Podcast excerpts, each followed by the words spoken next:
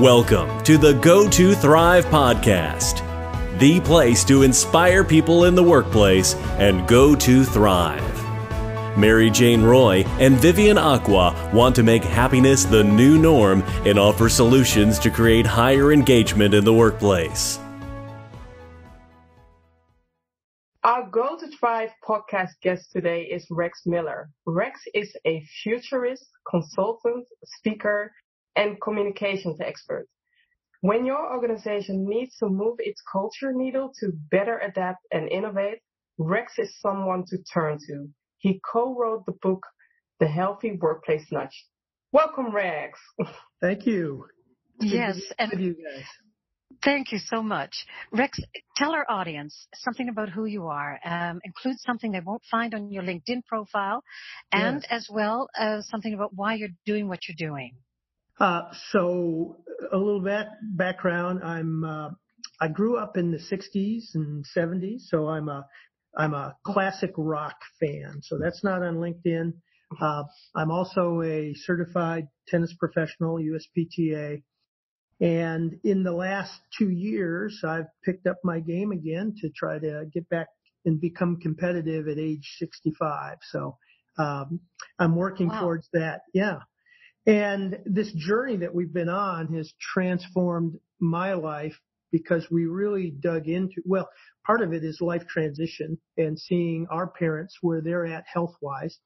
The other part too is seeing where my generation is and their health and the stress they're taking on in the workplace. So this became a personal project as along as well as research. Um, the kind of work that we do falls into five buckets. Uh, the first is called foresight. So that's that futurist side.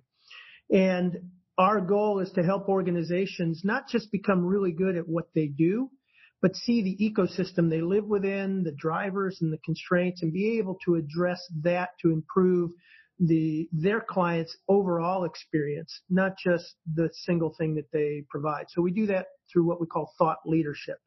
So the book you referenced is one of the products that we do. It's the fifth product that we've created as a result of the research helping uh, groups of leaders become thought leaders to their industry segment. The second part of it is systems. We address systems. And what we particularly look at are wicked problems. Um, those are systems that have been stuck for decades. For example, uh, why do capital projects continue to come in late and over budget? 70%. Uh, the second one was disengagement. So we tackled that in another book. The third was public education in the United States. Why has that been stuck and why are the test scores remaining static and more and more kids are not graduating happy and healthy? Uh, the next one was the healthy workplace nudge. And then we just submitted a, a manuscript for kind of that next conversation in education around stress, trauma, and burnout. Uh, so those those are areas we we get into. So that's the system, but then the next side of it is the culture. Once you address the system and look at how do we shift the system, then you're you're dealing with legacy cultures, uh, and we have a very unique approach to culture. We look at culture in four categories: the aspired culture, which is what most people refer to culture as their mission, vision, values, or what they look like on their best day. Uh, the second is what we call legacy culture, the culture that brought you to this point but won't take you forward. The third part is what we call the future culture, those people inside the organization that already are behaving and into the future but are, are marginal people in the organization. But the last and most important is what we call the shadow culture. That is the boss. And so the shadow culture is the one that most organizations never address and don't even know how to surface it. So we have a unique approach to helping them address that because that is the real constraint to change. And then, of course, after we deal with culture, we deal with people and, and, and the skills and training they need. And then the last part are the projects, the things that people do collectively together. So that those are kind of the, the buckets that we deal with. Um, if I shorten it to a headline, uh, what we basically do is provide adult supervision to leaders who can't get along. That's that's kind of wow. That's a very catchy headline. I especially love the shadow culture Yes. because you Yes. address that so yeah. uh, well. Why? Wh- how did you come up with that name? Because that's the untouchable part of the company culture, which a lot of people have a hard time to address, even to see it. Even. Well, so I worked, I was a senior partner for a consulting firm in Washington DC and the founders and, and the senior principals were all Jungian psychologists. So we would go into an organization and I learned that what we don't see is more important than what we do see. Uh, and so when you get into this, the system, so systems tend to be invisible to most people. They're, they're hard to see all the interconnected parts. With that comes a culture part of it. And what we saw, the challenge and the resistance to change is what was happening is this shadow culture, which are the invisible attitudes, habits, values, and behaviors that run the place when you're not there. Mm-hmm. Uh, so we have a really, uh, a very popular TV show in the United States called Hell's Kitchen. And there's an individual by the name of Chef Ramsay. We know him. Okay. So if you want to look at what the difference is, you, you see when Chef Ramsay is in the dining room, he's schmoozing and everybody's happy and everything looks perfect on the exterior. But when he goes back in the kitchen, it's hell. yeah, it's hell.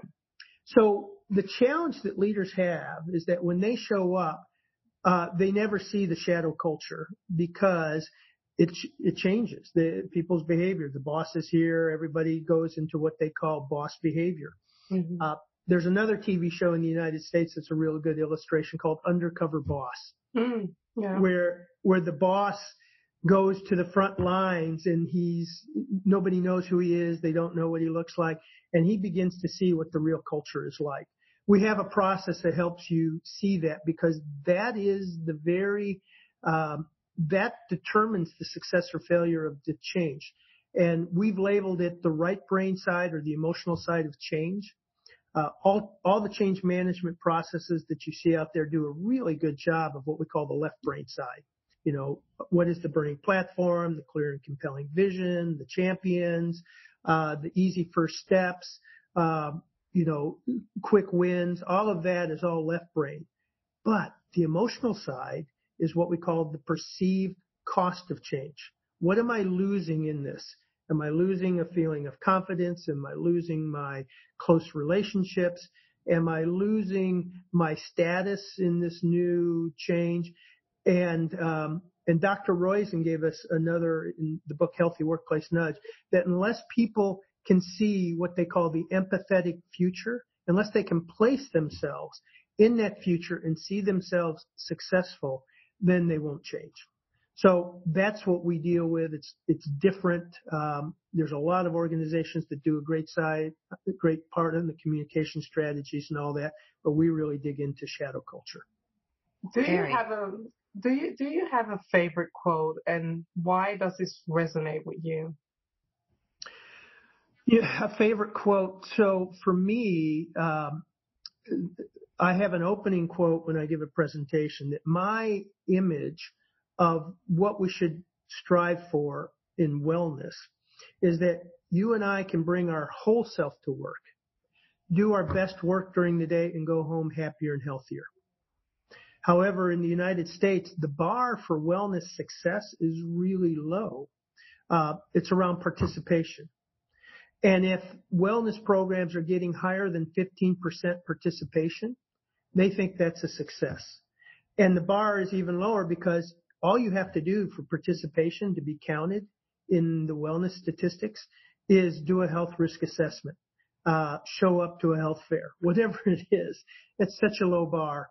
And then it gets even lower when you look at in the United States that of that 15%, a full two thirds or 10% would do it anyway.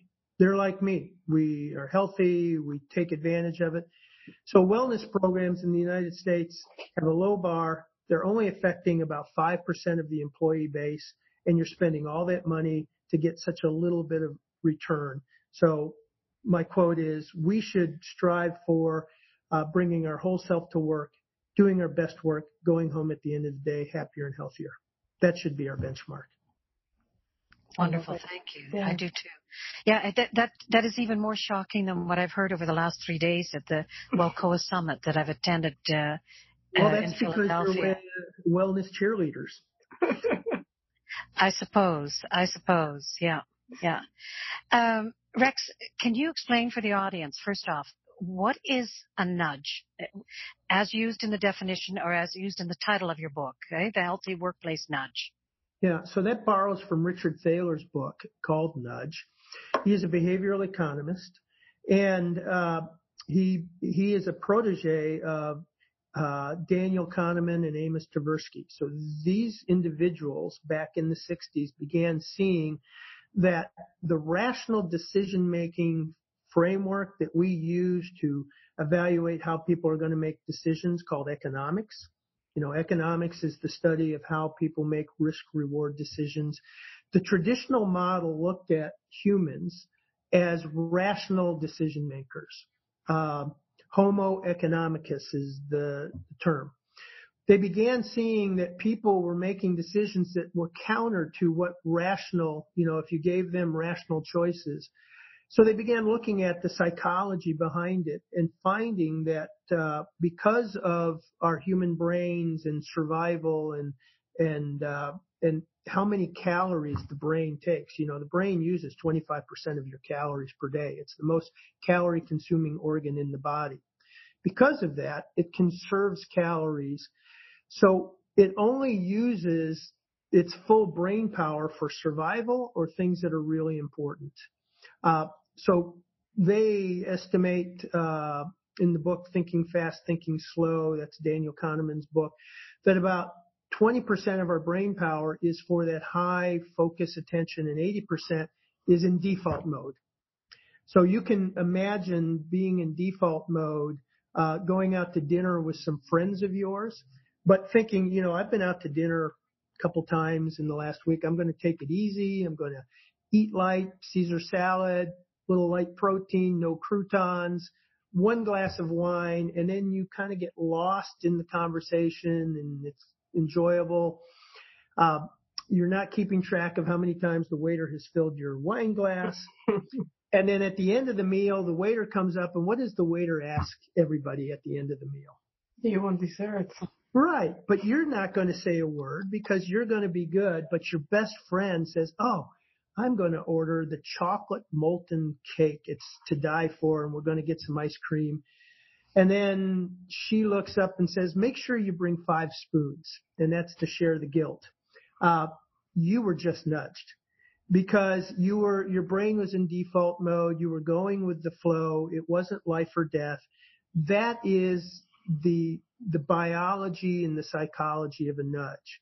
So what Richard Thaler found is that we might be able to apply this to help people make better decisions. And in the United States, he applied it to retirement funds called 401ks. And at the time he applied it, and this was a policy thing, uh, the participation in the United States was about 30%. And it was because the decision was I had to choose when I hired with a company, I had to choose to pick a retirement plan. What he did is he said, let's change it to a simple nudge. And the nudge is instead of choosing to opt in to, to choose plan, we're going to shift that that you have to opt out. And by opting out, he immediately shifted the participation level to over 70%. So our research said, wow, I wonder if we could use that in physical design. I wonder if we could find ways. Now, so he won the Nobel Prize for Economics for how powerful this was. And it's now being used in public policy. Nudges are being used in lots of different ways to help behavior in public policy. But we looked at it from a design standpoint and it's called change architecture.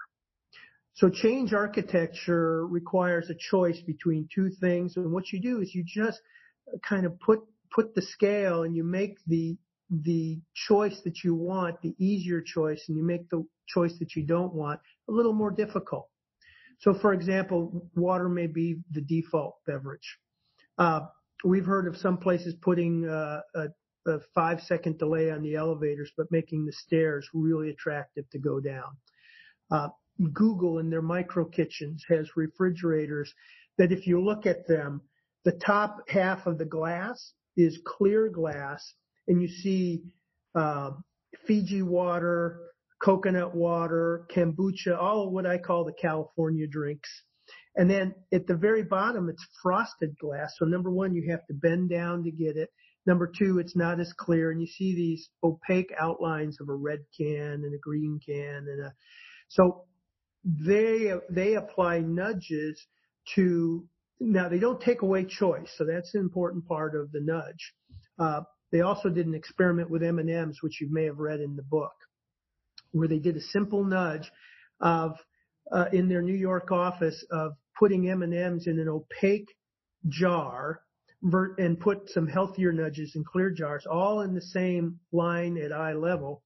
And what they found over three months is over three million M&Ms fewer, three million fewer M&Ms were consumed, which equates to about 850 pounds of weight on a person. So we, we've been applying these, uh, all, all over and we have a worksheet that will provide anybody for free. Two worksheets. One is how do you conduct a nudge audit in your workplace?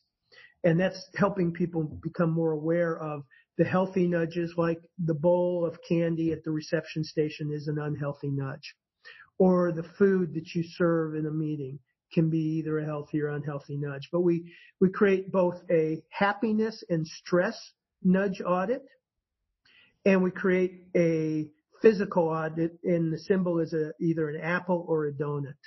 Uh, and so we want people to go in because that's low hanging fruit that's easy to change. It's very inexpensive. Yeah, it, it, it, fascinating. I mean, this is all just because of, of the way our brains are working and and that we can play into this. Thank you, Rex, for sharing that. I think this is going to be a, a good illustration for for the listeners. And I'm also curious about what was the most shocking thing and the most uplifting thing you heard about workplace wellness when doing the interview for interviewing so much leaders and experts for your book, The Healthy Workplace Nudge? Well, two shocking things. One was we assume that wellness programs work. And because we were coming out of the built environment, our concern was we're talking about how companies can improve their wellness programs, but really didn't understand wellness. So that was the research. So the first shocking thing is that uh, if you just look at the numbers alone, wellness programs by and large do not work. 95% of wellness programs are a waste of money. Uh, the second shock was uh, we're on an existential uh, curve. Chronic disease is rising at about a 7% uh, compounded rate per year. In the United States, 50% of our population has some form of chronic disease. 70% of people are overweight or obese, which then leads to metabolic syndrome, which leads to chronic disease. And it's happening younger. 40% of college graduates are graduating overweight or obese. So instead of the problem being, you know, it used to be that late, you know, in your 50s and 60s, you begin to experience that and it's manageable. Now people in their 30s, 20s and 30s and companies have, you know, a 30 year, 40 year trajectory of managing this. But even more to the point, 80% of our healthcare costs in the United States are because of chronic disease. And if it's rising, and so that's 18% of our gross domestic product is health costs. So if you take 7% compounded over 10 years, that, that just about doubles.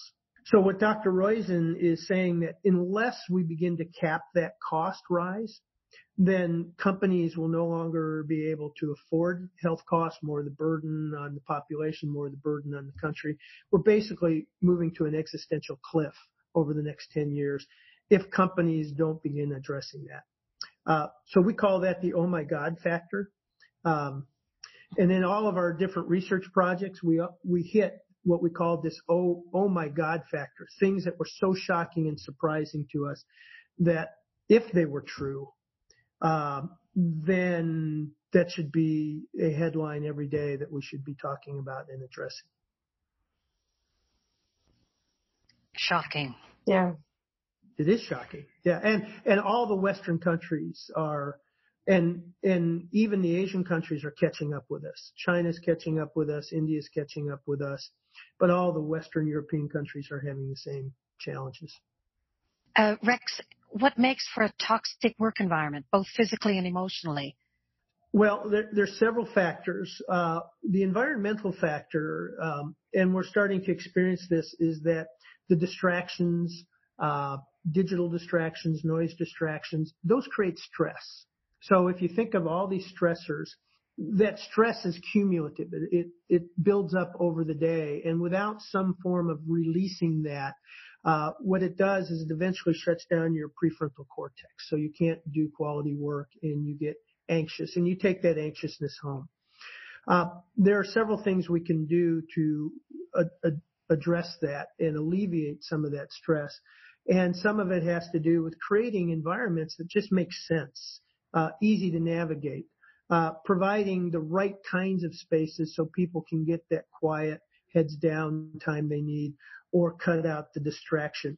Giving user control, uh, being able to do sit to stand, uh, being able to decide where I want to do my work, when I can do my work, and who I want to do my work with.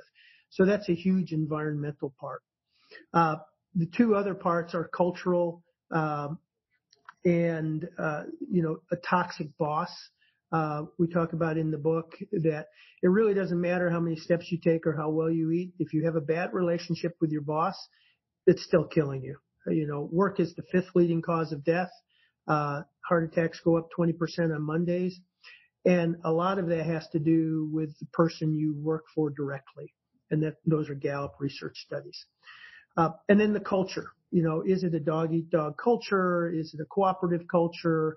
Uh, all of those things create either healthy or toxic environments.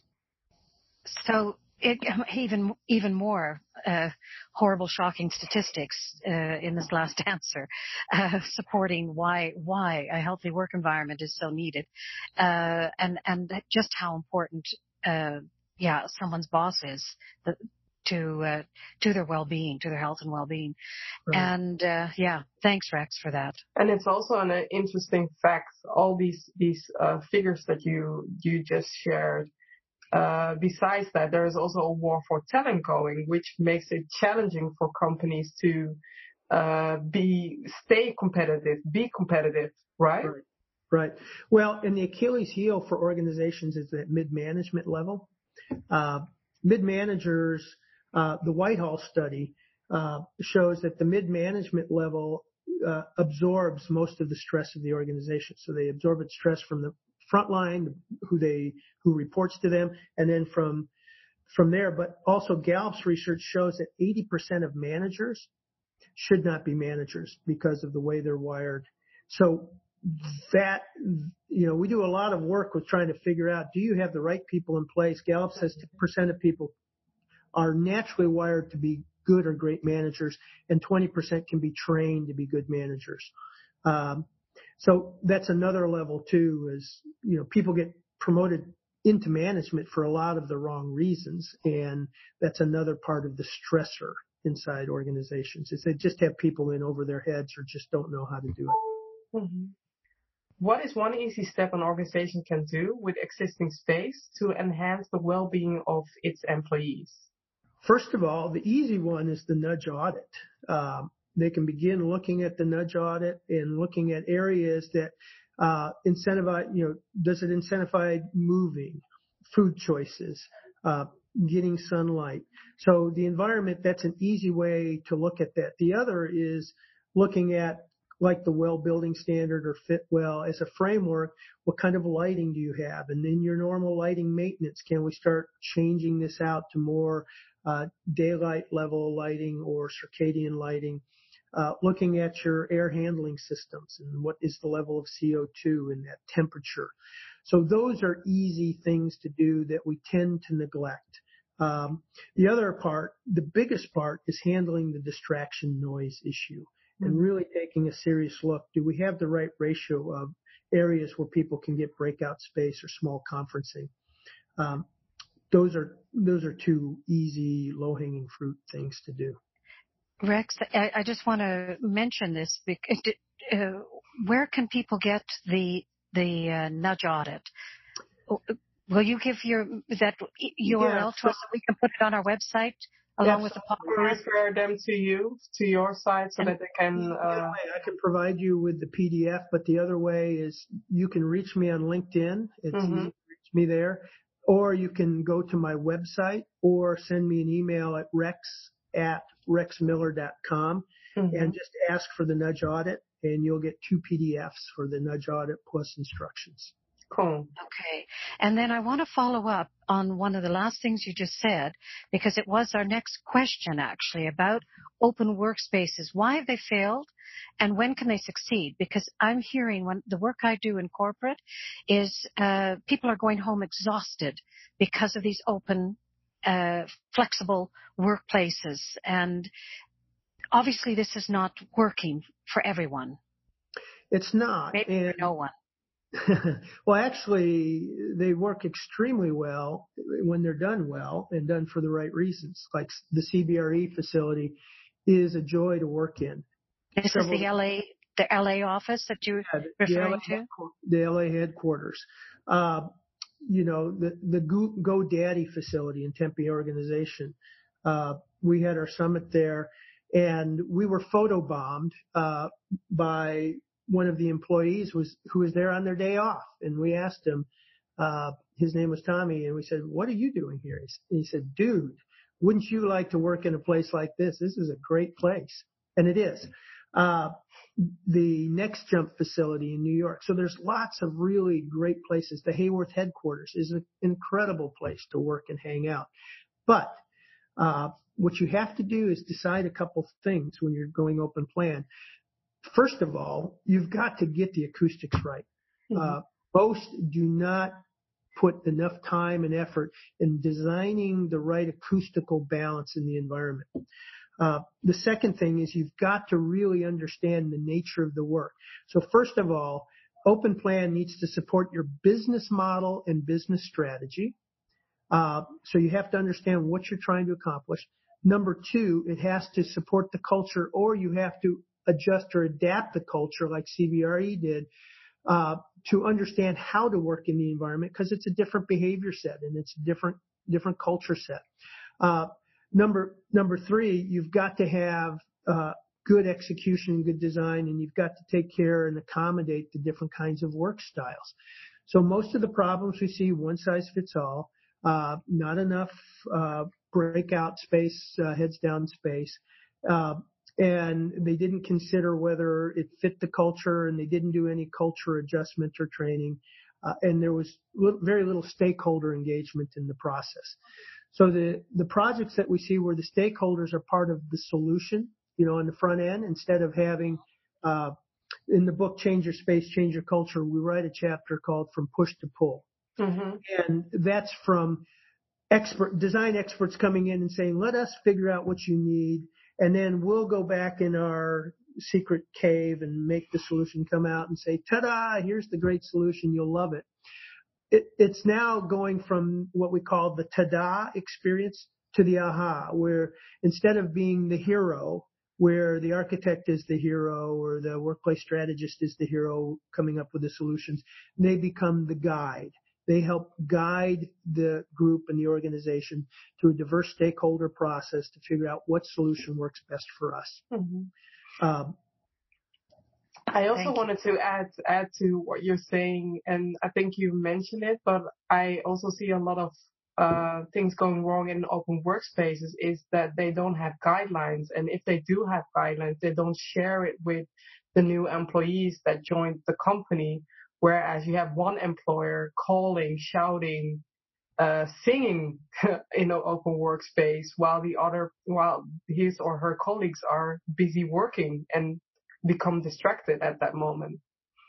Absolutely. Well, again, that's uh, uh, that's enculturating people. There's a culture around open plan. Okay. Yeah. So that's the attitudes, habits, values, and behaviors. It's a different environment which creates different behaviors. It's a habitat. And so how do you behave in this habitat and thrive as, you know, animals in the habitat? I worked with one uh, organization. It was a water treatment facility that had a culture around accountability and it was very much of a a chain of accountability. You had engineering, project management, construction. You had all these different areas. They had private offices. And then they were going to throw them into this open plan. And what it felt like is going from, I do my job. Now people are going to be watching over my shoulder what I do. And so they had an accountability culture and they had to learn, they had to train them in how do we become a, go from an accountability culture to a collaborative culture. So that's part of the process. What's the culture in this environment and what's the culture here and how do we take that journey into that new behavior set? That's without, sorry, Rex, go ahead.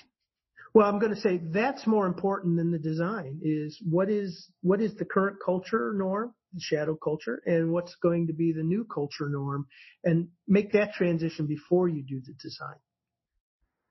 And, and what I was going to add in that was without it becoming a, a what do we call it, a straight jacket.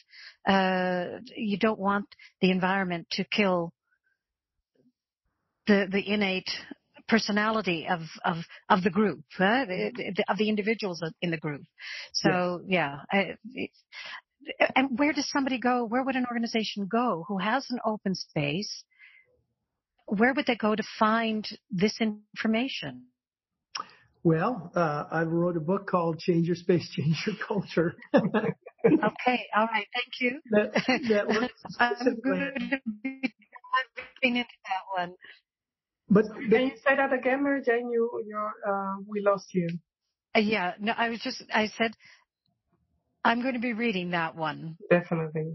Yeah, you'll like it. But there are gr- really good organizations that understand this. You know, some of some of the companies we've met through our network. So we had over a hundred organizations and leaders involved in the research, and so we we find people that quote get it.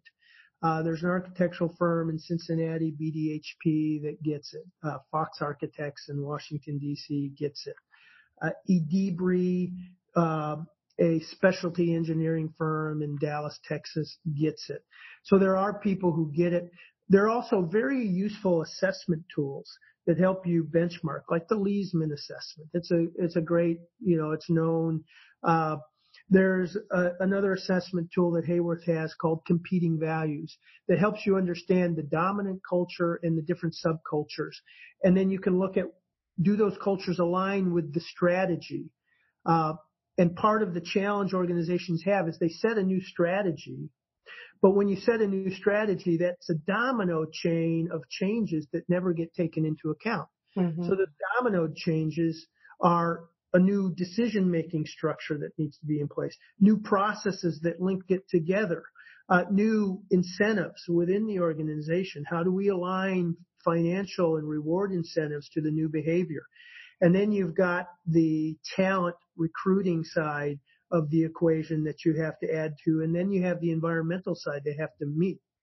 And so we tend, companies tend to be really good at one piece of that. And so that leaves all the other pieces at, at, at odds or misaligned with the strategy you're trying to create. So you really have to come in with that, what we call that systems approach, culture approach, leadership approach, people approach to the problem simultaneously. And thank you. What, thank you. What is your vision for creating a thriving, diverse, inclusive workplace? My vision for that? Well, uh, it's an interesting question uh, because we looked at in the book. Do we start with leadership, or do we work more in grassroots? what we came away with, particularly with the wellness challenge, is that leadership is too fickle from the most, you know, you need highly dedicated, committed, uh, persistent leadership that walks the talk mm-hmm. and models the behavior. Okay. We all know that. However, when you look at the companies that we all work with, we, you know, we're lucky to have two or three where the leadership is engaged, involved, and hasn't handed it off. So now what do we do? So we have what we call the domino nudge theory in the book. And starting with the low hanging fruit, shift the environment, you know, do the inexpensive things where you don't have to uh, get budget approval. Create coalitions of people who value wellness and get those coalitions inside to begin doing things departmentally and beginning to create you know a, a groundswell internally around these things uh, and then move it up the chain that way and then uh, kind of concentric circles of in, involvement we have a chapter in the book the healthy workplace nudge where we talk about uh, I think her name's Emily in the book, who started a grassroots effort to bring change uh, to an organization that was not uh, did not have what we call a healthy culture. Mm-hmm. Ideally, if you've got a leader like uh, Bob Chapman at Barry-Wehmiller or Charlie Kim at Next Jump, uh, you know, that's kind of the holy grail. That's what mm-hmm. you want to strive for. Thank you. Yeah yeah, I tend to be a realist in this. I don't go in, you know, promoting, hey, we're going to do this and leadership, you know, and it requires lots of leadership buy-in and huge budget numbers. It, that's it's just not going to happen with most companies. Mm-hmm. True. So there are small things that people can do. Yes. And even from a thank grassroots goodness. level. Yeah, thank goodness. Right. Yeah. Do you have a question you'd like to ask Vivian and I? So from the people that you have been talking to, uh, two two questions. One, what do you hear consistently is kind of the huge, the big constraint for organizations in the near future, uh, and what keeps those organizations up at night? And two, what do you see as kind of uh, an early, kind of an early adopter, uh, a promising new trend coming down the line that you think is going to gain, more more momentum? Wow, those are a lot of questions in one, but I'll try to answer it for my part. What I see is that companies are trying to do their best to address the war for talent. Uh, because it's uh, it's eating up their numbers. And another thing that uh, when I look at the guest speakers that we have spoken, they all mention culture, which makes it uh, a high, uh, a hot topic mm. uh, for the conversations that we're having. And um, there's a lot to learn from culture. I used to, I didn't, in the Netherlands, we don't have that emphasis on um, the, the culture of an organization. And recently, uh, we've become more aware of it. And regarding the future, I have to park that one. Mary Jane, I'm handing it over to you. okay, okay. And uh, my first thought uh, uh, to the first part of the question was similar to Vivian's, the, the war for talent, uh, that there's more of a focus on, okay, what's happening and how can we uh, prevent the revolving door uh, syndrome? so I think that there is there is that element. The the other that I think uh, stays re- prevalent, relevant is uh, the work-life integration. Mm-hmm. I don't mm-hmm. want to call it work-life balance, but work-life integration. Or as I heard one of the guest speakers at the WELCOA uh, summit this week, uh, I can't think of Brian's last name, but uh, I think he was the one who mentioned work-life wisdom. Okay, yeah, and uh, so I, I really um, th- those are the, the two areas that I think are going to have a lot of attention and, and, and have now the attention. And as Vivian mentioned, culture, yes, but it's so, from what I've heard, it's so hard and the chances of success are not great. And so mm-hmm. if we can find ways to help support organizations as you're doing in terms of, in terms of uh, moving the culture in the right direction, then then Rex uh, that that'll make for big improvements here in what people are experiencing in the workplace. And also regarding the future, because I'm, I can only talk about what we see or what I see in the Netherlands. Um, one of the things that is becoming big is having a, an organization having a well business, a well building standard certification where, um, where people can see from the outside that a company or an organization is taking better care of them and uh, that's also one of the reasons why I started become curious about doing well, which is a very comprehensive uh, study. But I see well as a Trojan horse for myself for oh. for the love it for yeah. becoming or advocating workplace wellness. It's a Trojan horse for me. Mm-hmm. to get excellent. you in the door. Yeah. Get you in the door so that then you can start making additional moves and and yeah. and change. Yeah, yeah. Well, and there is a behavior element too. Well, as mm-hmm. true. And maybe maybe it's handy just now, and maybe as a closing, last uh, last one minute or so, mm-hmm. Vivian and Rex, can you explain what the well building standard is? Because that was something totally new to me. Yeah, till I Rex, till I started researching for this interview. Yes. So uh, the well building standard represents the first time that building science and medical science have converged to create a framework for how do we live happier and healthier together. Okay. And so it looks at a couple components. Uh, it looks at, of course, the environmental components, but it also looks at behavioral components as well. And and so it breaks out uh, design elements and interventions and all of the different categories can be food, air, water, uh, ergonomics and movement, uh, behavior. One of the things they learned in the green movement in the in with the USGBC is that about 50% of the building's environmental footprint and performance was behavior, attributed to behavior. So they built that into the well standard on the front end. Uh, okay. So, so it's a great framework. The manual is free online, and uh, whether you're going for certification or not, it should be in the hands of all the key stakeholders because there's so many areas that we just don't know because we're not building experts. You know, we're not uh, MEPs, we're not environmental uh, uh, scientists, and, and engineers. yeah, yeah, that's in the it's in there for you to to gain hold of. Okay, thank you for that, and we'll include a URL.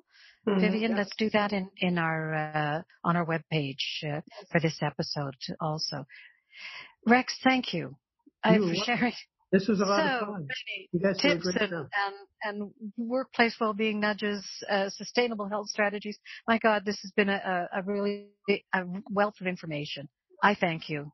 Yes, you're welcome. I hope it we was, can. It, it, was like that we were having a webinar or a live performance because you have so much to share. I even reading through your book, I know it, it's a bit challenging for me to read it as a workplace wellness advocate, but you you shared so many good things that I'm using that I'm interpreting right now, and I would say keep on the good work.